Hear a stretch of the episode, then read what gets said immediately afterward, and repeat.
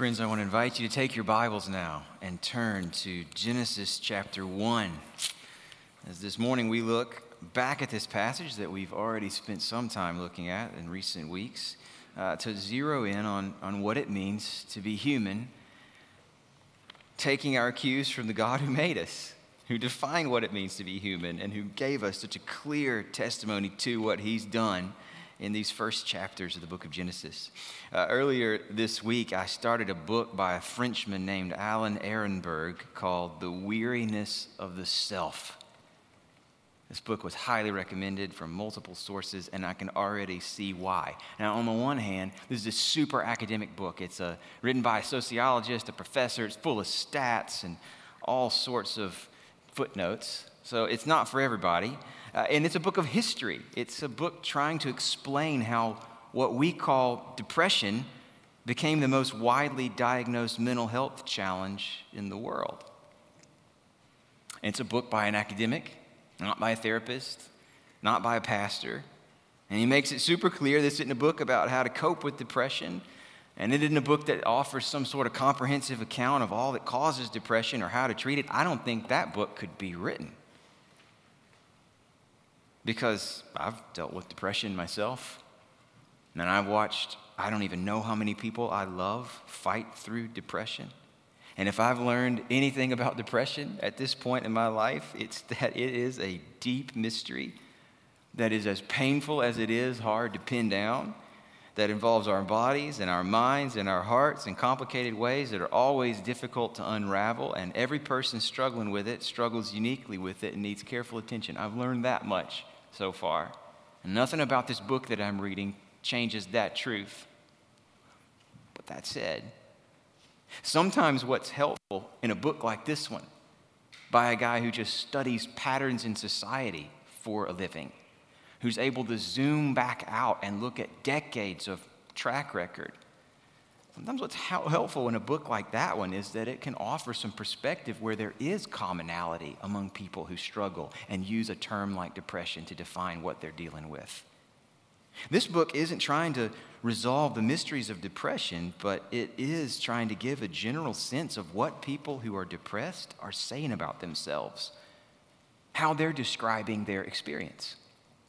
So it charts decades long progress in the, the, the expansion of the number of people who are diagnosed with this condition, but then also speaks to those people and looks for patterns in what they're saying throughout the developed world, not just here in America, but, but throughout the West. Here's what's so interesting to me about what this guy is arguing. Based on his research, this guy is arguing that when people who are depressed talk about their lives, they most often talk about their inadequacy. And people who are depressed talk about their lives, he's arguing, based on all his research, that the most common thread, the defining expression of their depression, is a deep sense of inadequacy. Here's how he puts it Depression presents itself as an illness of responsibility in which the dominant feeling is that of failure.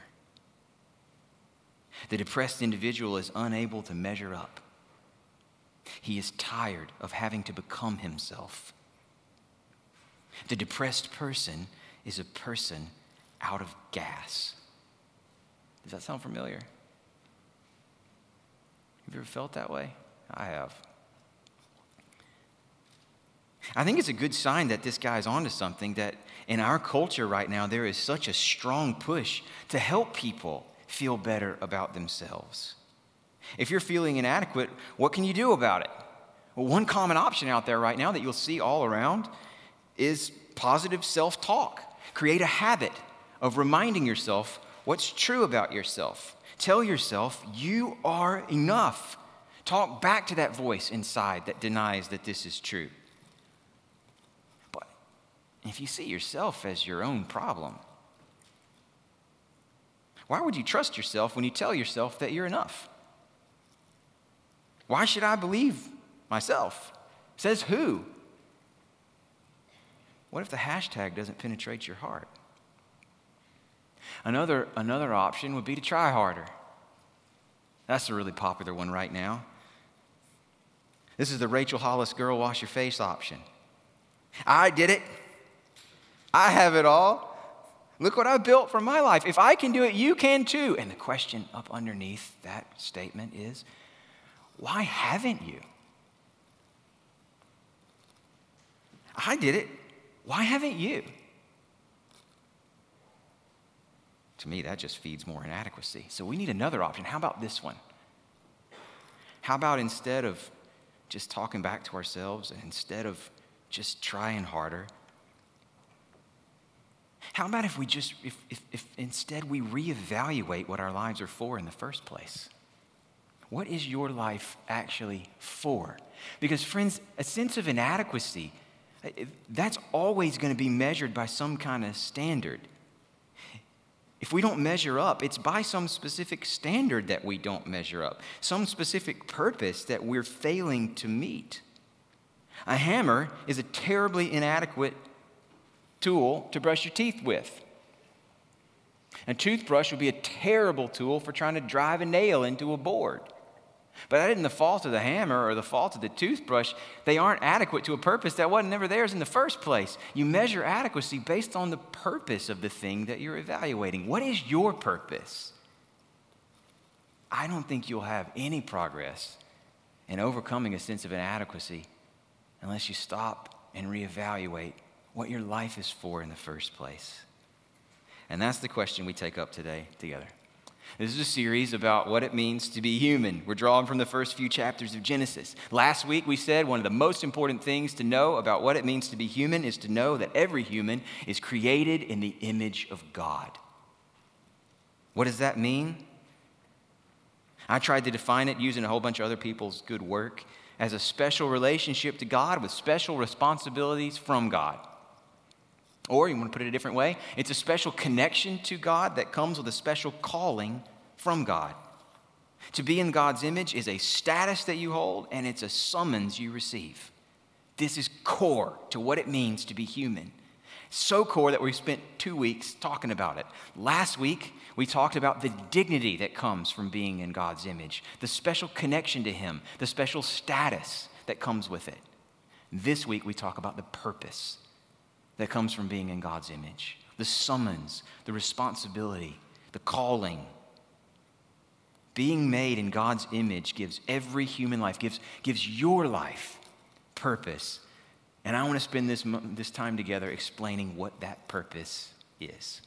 I want to begin by reading to you. I'm going to ask you to stand with me in honor of God's word, if you're able, as I pick up in Genesis chapter 1 and verse 26. I'm actually going to read all the way through verse 30 this morning. This is God's word. Then God said, Let us make man in our image, after our likeness, and let them have dominion over the fish of the sea, and over the birds of the heavens, and over the livestock, and over all the earth, and over every creeping thing that creeps on the earth. So God created man in his own image. In the image of God, he created him. Male and female, he created them.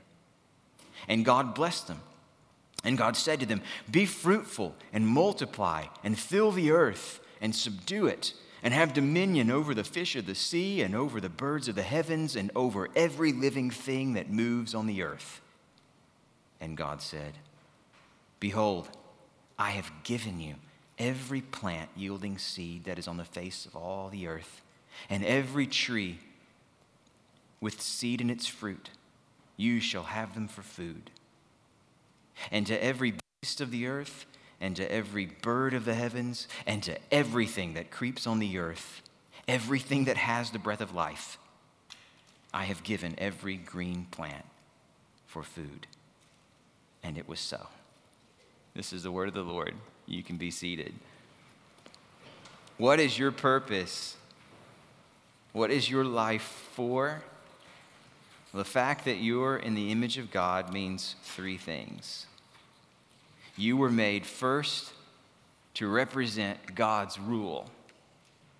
You were made second to rest in God's goodness. And you were made third to reflect God's glory. Point number one you were made to represent God's rule. Perhaps the most obvious sign that when God made humans, he made something special is that in this account, he gives humans a special job to do. He had not done that with anything else that he made. All of Genesis 1 is this building crescendo of creation where God, step by step, orders what was chaotic and fills what was empty and gives to everything life. And he just speaks and it is. He speaks and it is. He speaks and it is. Then he gets to creation of humanity and he begins to deliberate. He gets to the creation of humanity and he, and he begins to interact with what he's made. He gets to the creation of humanity and he deploys humanity on his purposes, but not as slaves. He sets up humans as royal agents, as standard bearers for his kingdom.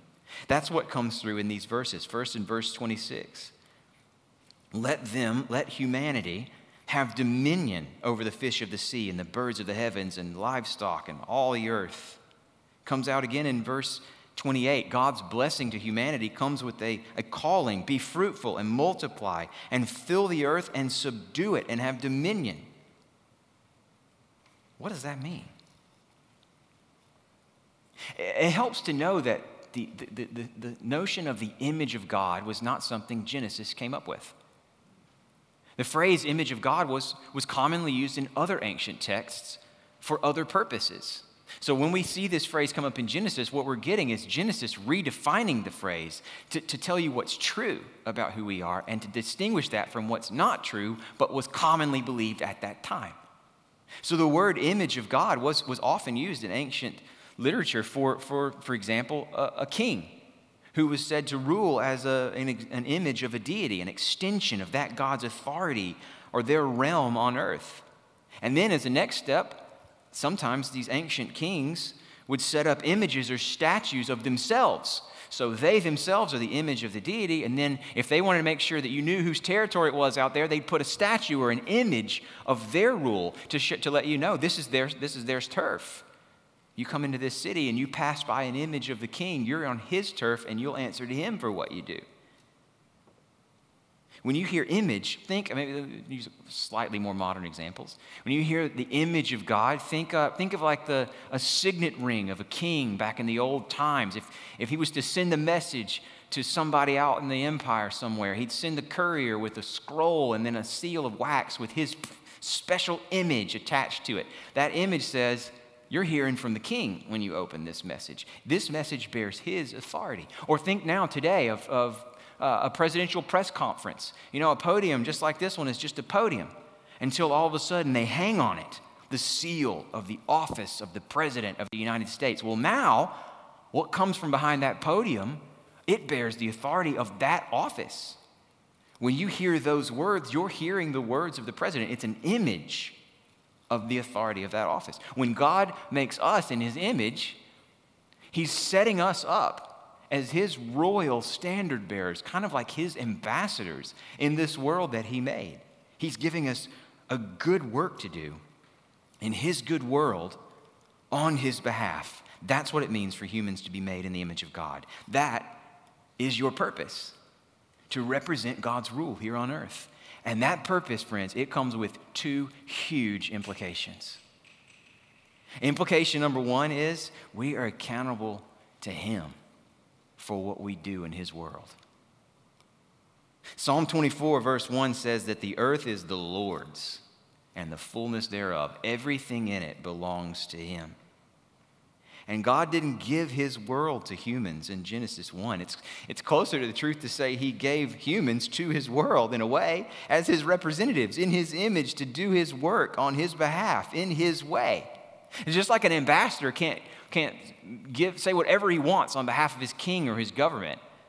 Just like an ambassador speaks only with the authority given to him and only on behalf of one who controls the message. So, as God's image bearers, we're accountable to, to rule in his world in the way that he would want us to because it stays his, it's never ours.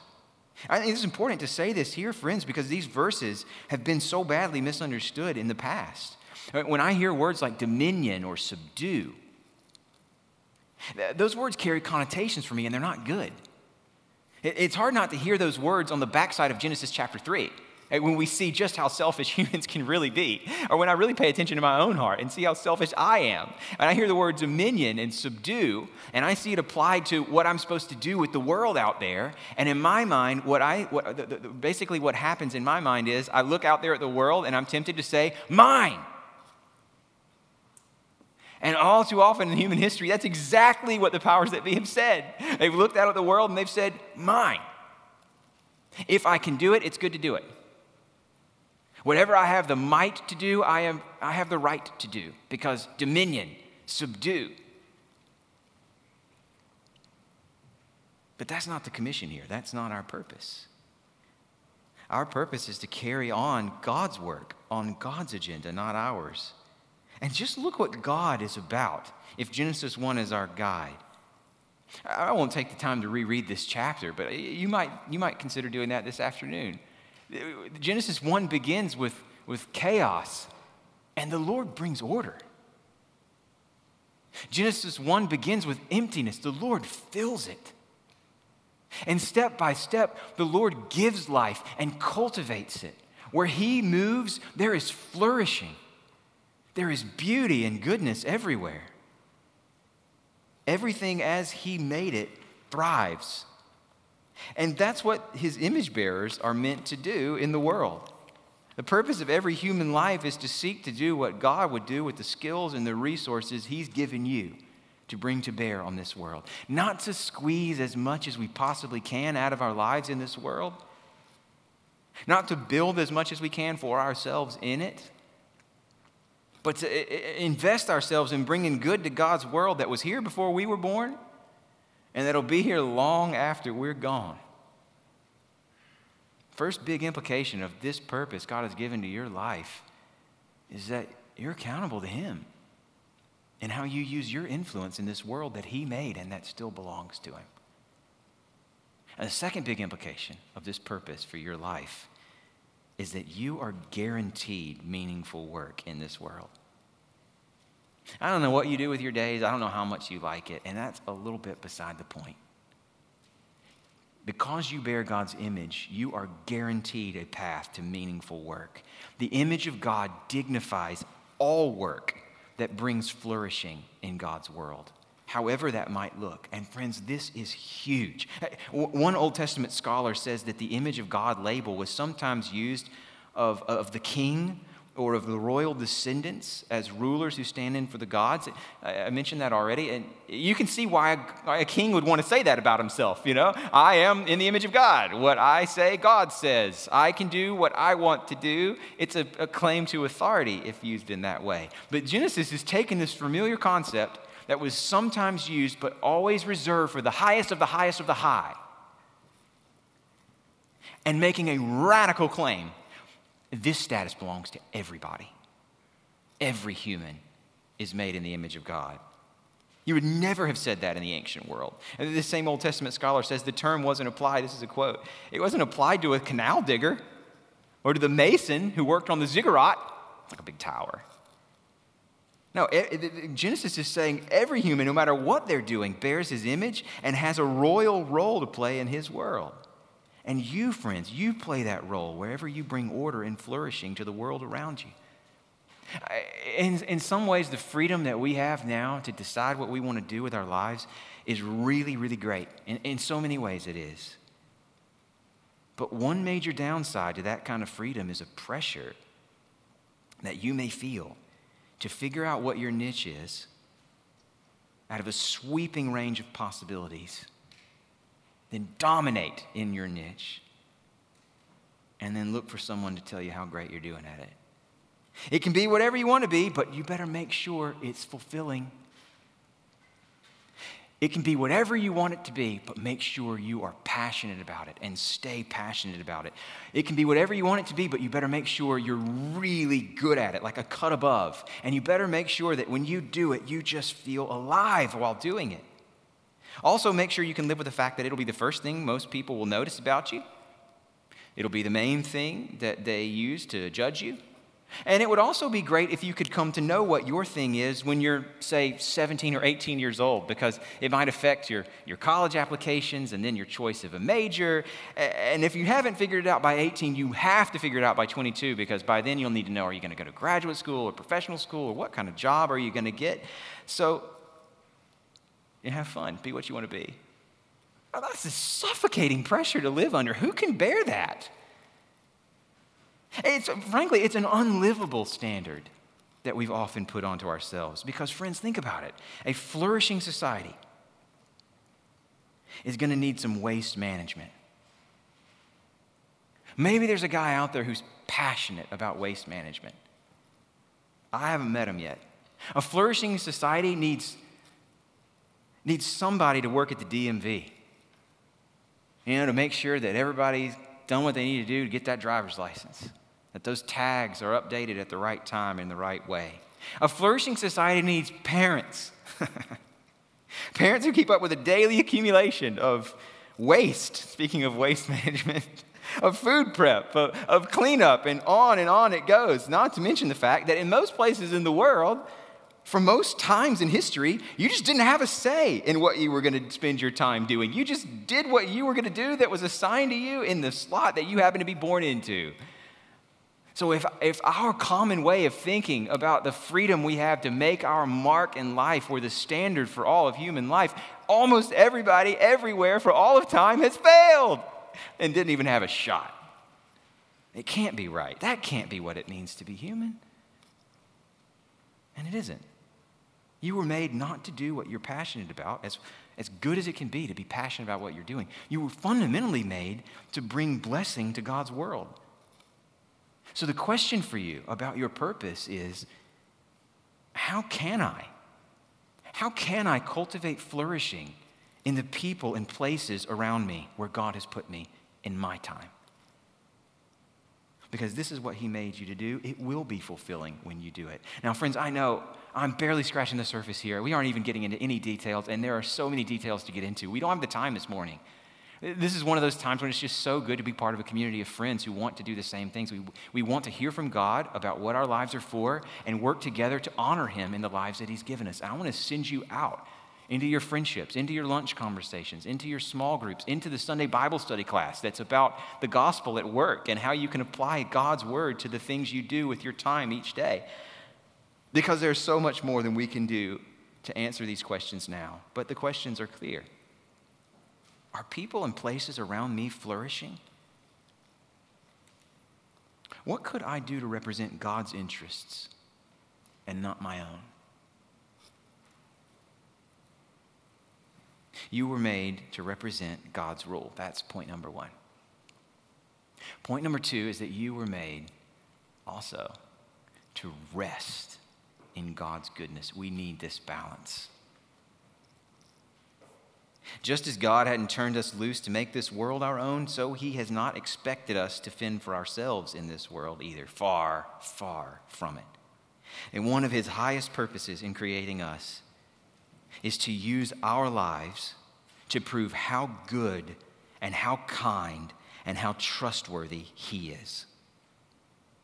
Friends, only humans in all of this good world God made were given the ability to know that He made a good world, to know that He is good in this world, to know, in other words, what we're getting when He shares His goodness with us.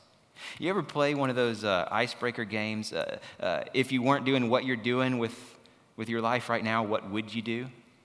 I've often used that one to start out a new members class just to try to get to know each other a little bit. And because I've done that game a few times, I've noticed that, like, like a, you know, bowling ball going into the gutter, I, I tend to go into this same place every time. If I weren't a pastor, I think what I'd like to do is be a food critic.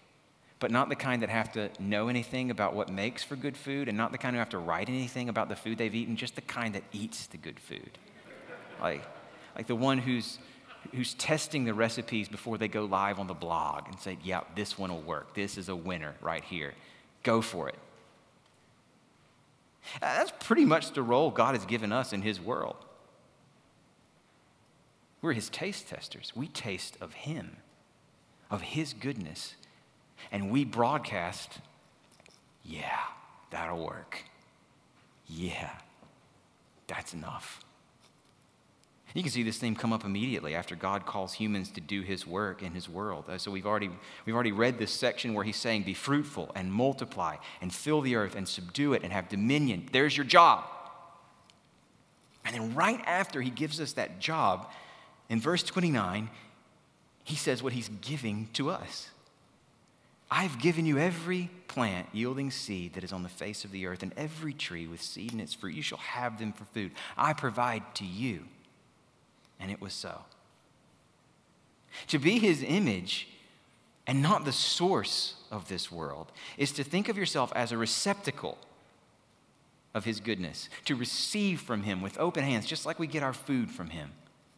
You can see this theme all throughout the Bible, and not just with the food God provides, but with his watchful care over everyone that belongs to him. My, my favorite examples probably come out of the Psalms. Psalm 34, for example. You were made, friends, to taste and see that the Lord is good. There's your purpose. What does that mean? How do you taste and see something you can't even touch? I think Psalm 23 fills in the picture. Think of Psalm 23 as as a down to earth example of what it is to taste and see that the Lord is good. Think, think of Psalm 23 as a, a psalm you were made to sing as the purpose for your life. The Lord is my shepherd. I will not want for anything. He makes me lie down in green pastures. He prepares good places for me to rest. He leads me beside still waters. He nourishes me and refreshes me. He restores my soul. He leads me in the paths of righteousness for his name's sake. He shows me what I should do and where I should go. He hasn't left me alone, alone to figure out life for myself. And even though I walk through the valley of the shadow of death, I fear no evil. His rod is with me. His staff protects me. He comforts me. Think of Psalm 23 and Psalm 34 sandwiched together for the purpose of your life. Taste and see that the Lord is good. That means trust Him and see where He leads you. This is your purpose. Friends, can you see how freeing it would be to actually believe that? And think back to the book I mentioned in the introduction this weariness of the self. Weariness inadequacy as the defining experience of our time. Where does that come from? How did that feeling become so widespread in the West? Friends, that comes from a culture that assumes it's up to you to prove yourself. The purpose of your life is to make your mark. Do something that matters. Be somebody. That sense of inadequacy comes from believing the weight and worth of your existence is on your shoulders to carry. And that is not a weight you were made to carry. It will crush you. It is not your purpose. What a relief to know that you were not made to prove your goodness, but to prove God's goodness. You were made as a receptacle, not a provider. The purpose of your life, made in His image, is to enjoy God forever. To demonstrate day by day by day through your dependence on Him that He is trustworthy. We'll spend our entire next sermon unpacking this theme what it is to live as dependents on the God who made us. But for now, we move on to one last part of your purpose in your life, one last thing that it means to be made in the image of God, to be given a purpose by the God who made you. It means not only that you are to represent God's rule, not only that you are to rest in God's goodness, but finally that you are to reflect God's glory. Uh, the, the word that's used here for the image of God isn't totally different from the way we use the word image today. Uh, last couple of weeks, Walter's been working on a big World War I presentation for his social studies class. He needed images to go with it. He needed a picture of Woodrow Wilson. where do you go to get an image of Woodrow Wilson? You go to Google Images. And you type in Woodrow Wilson, and then soon enough you can see exactly what Wilson looked like. It's not him, of course, but it looks like him. It is an image of him, it reflects him in ways that help us know what Woodrow Wilson looked like. That's partly what it means for us to be made in God's image. Our purpose is not just to work on God's behalf, but to live in God's world in a way that reflects God's goodness and beauty to others. Last week, we talked about the image as coming with a status, a special relationship to God that, that He decided to establish with us. And now we're seeing that this status comes with a summons, this relationship comes with a responsibility. The image of God means something for what we are by nature, always, but, but it also means something for what we're supposed to become over time as we live and grow. To be in God's image is prospective. One, one Old Testament scholar compares this to what happens in Genesis 5, just a few chapters over. I won't take the time to read it, but uh, Genesis 5 begins this genealogy of people who were born after Adam and Eve. And when Adam has his son Seth, Seth is described as in the image of Adam. What does it mean for a son to be in the image of his father?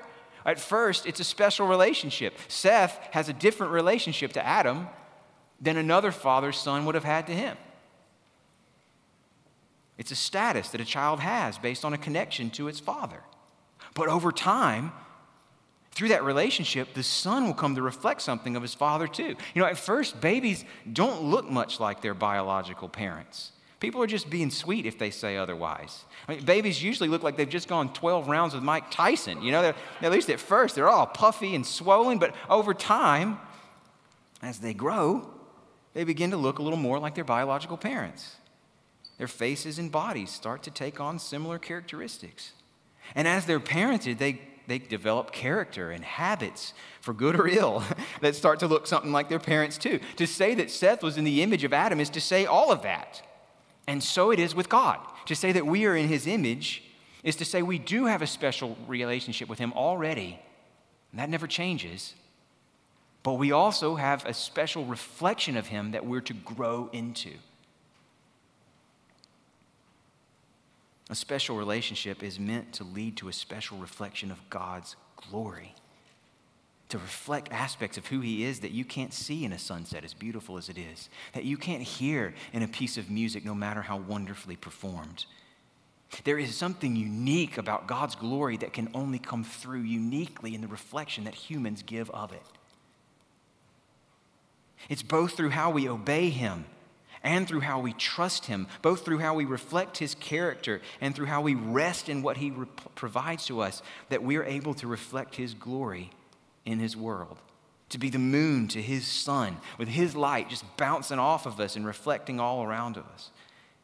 I, I guess another way to say it is that it's our, our purpose in life, in His image, to look something like Him so that when people notice us, what they really notice is Him. And that's freeing too. This weekend, uh, the McCullough family finally caught up to the Encanto craze that's been sweeping the land to see for ourselves what all the fuss is about. I'll admit that the music was every bit as good as advertised and has not stopped playing on Alexa ever since. Uh, it's been stuck in my head even when Alexa has not been on or in my presence. And you may not need me to summarize the premise of this movie for you, because you may have already seen it. It's a story of a, a magically gifted family in which every member of the family has a special gift that's just theirs to use for the good of the family and the community. Everyone except the main character, Mirabel, who has no gift, at least not one that she can recognize. She sets off to find out why. And I'll leave it to you to figure out what she finds. To me, though, the most moving moment in the movie uh, was a song sung by a character named Luisa, who's given the gift of superhuman strength to serve her community by her power. Mirabel is wishing that she had a gift like Luisa. She could be useful the way Luisa is to, you know, like pick up buildings and move them to another spot or go get all the goats that have gotten away and toss them up one after another into a big heap on top of her shoulders and carry them home. These are literal things that Luisa does with her strength. Mirabel's envying her, wishing for her own gift, when Luisa opens up about what it's like to live life that's defined by your gift. and it isn't what it seems. She sings, I'm a strong one. I'm not nervous. I'm as tough as the crust of the earth is. I move mountains. I move churches. And I glow because I know what my worth is. I take what I'm handed. I break what's demanded. But under the surface, I'm pretty sure I'm worthless if I can't be of service. Under the surface, I think about my purpose. Can I somehow preserve this? Who am I if I don't have what it takes? It's such a powerful moment because it's such a clear example of a huge burden that comes with a common way of looking at your purpose in life. That common way goes something like this You matter because you're special. You have something to offer that nobody else does. You are wonderfully unique as you are. So find out what makes you shine and let that light shine as bright as possible.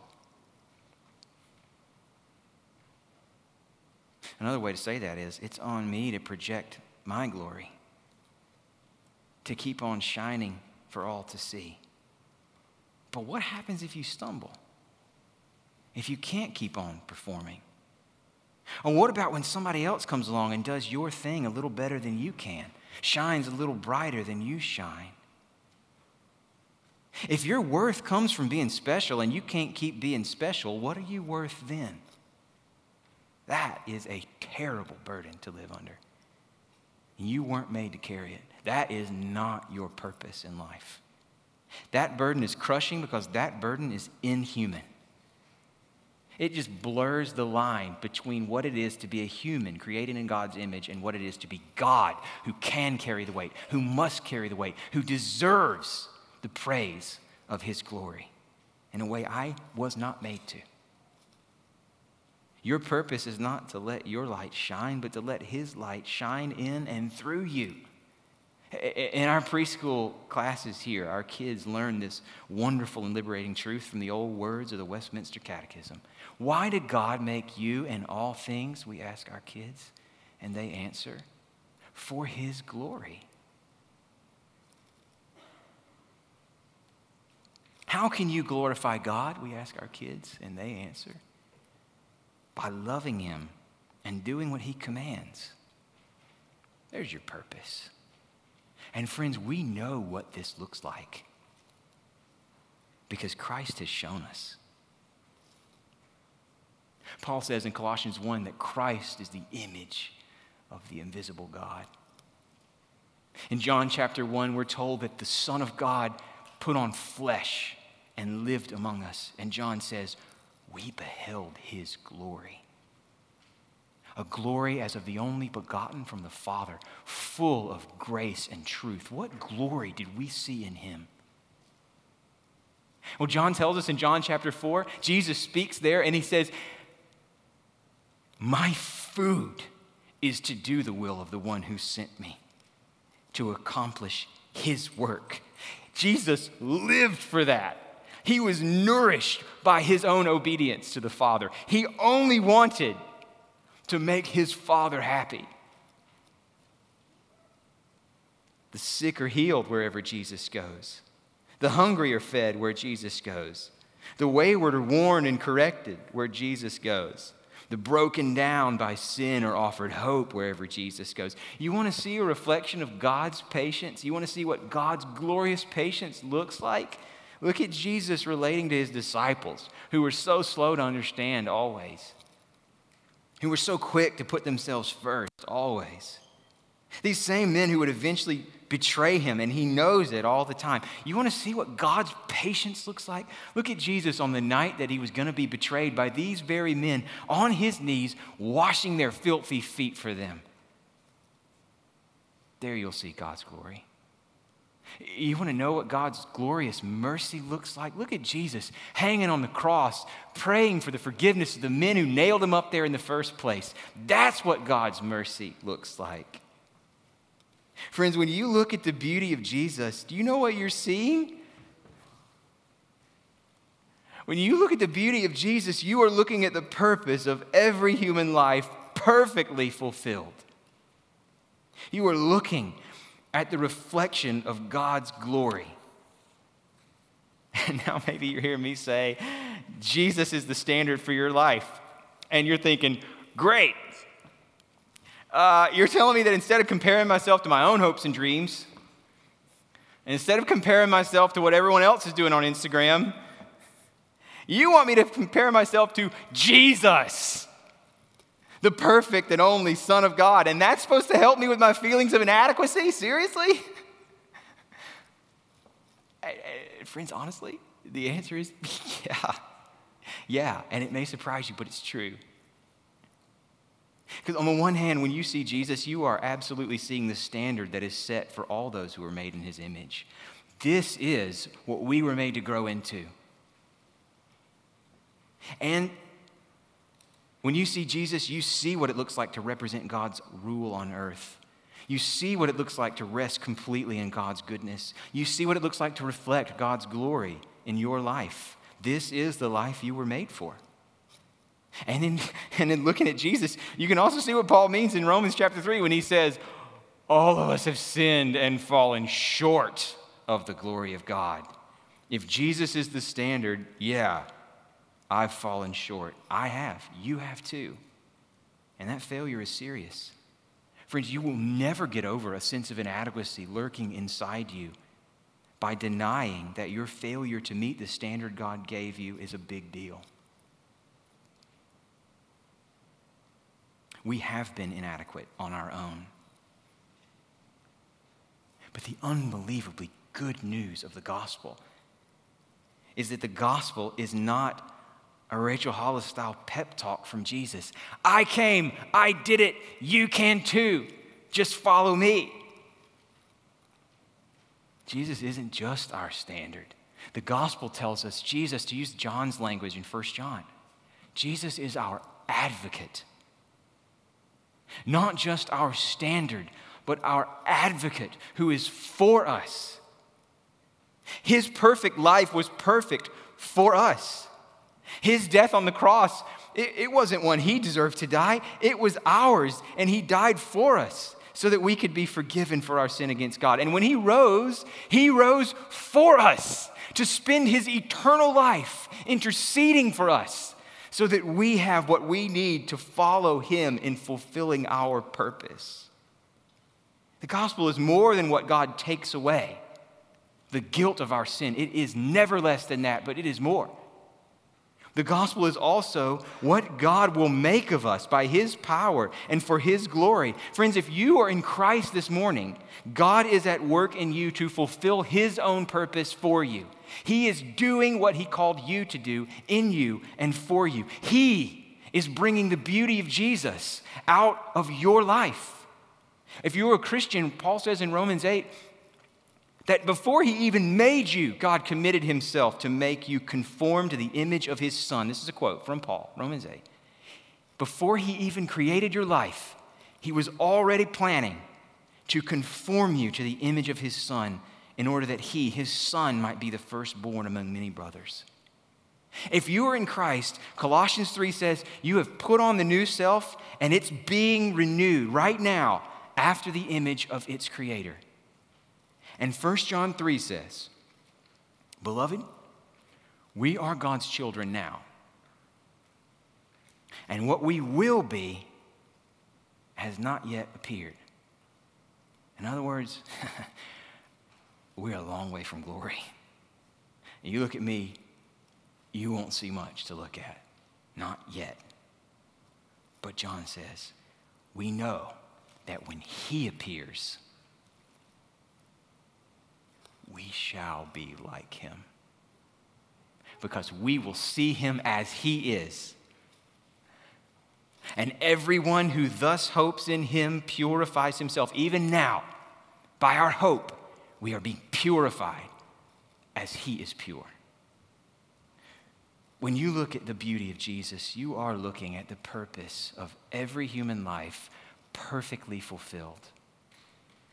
But when you look at Jesus, if you are in Christ, you are also looking at your future. The God who began a good work in you will carry it all the way to completion. You can trust Him with that. Let's pray that He will give us that trust. Our Father, we have no hope but Jesus for fulfilling the purpose you've given to our lives. In Jesus, we have all the hope we need. So we pray that you would purify us by this hope, even as He is pure. And keep us going as we look ahead to the day on which we will see Him and be like Him. We pray this to you in Jesus' name. Amen.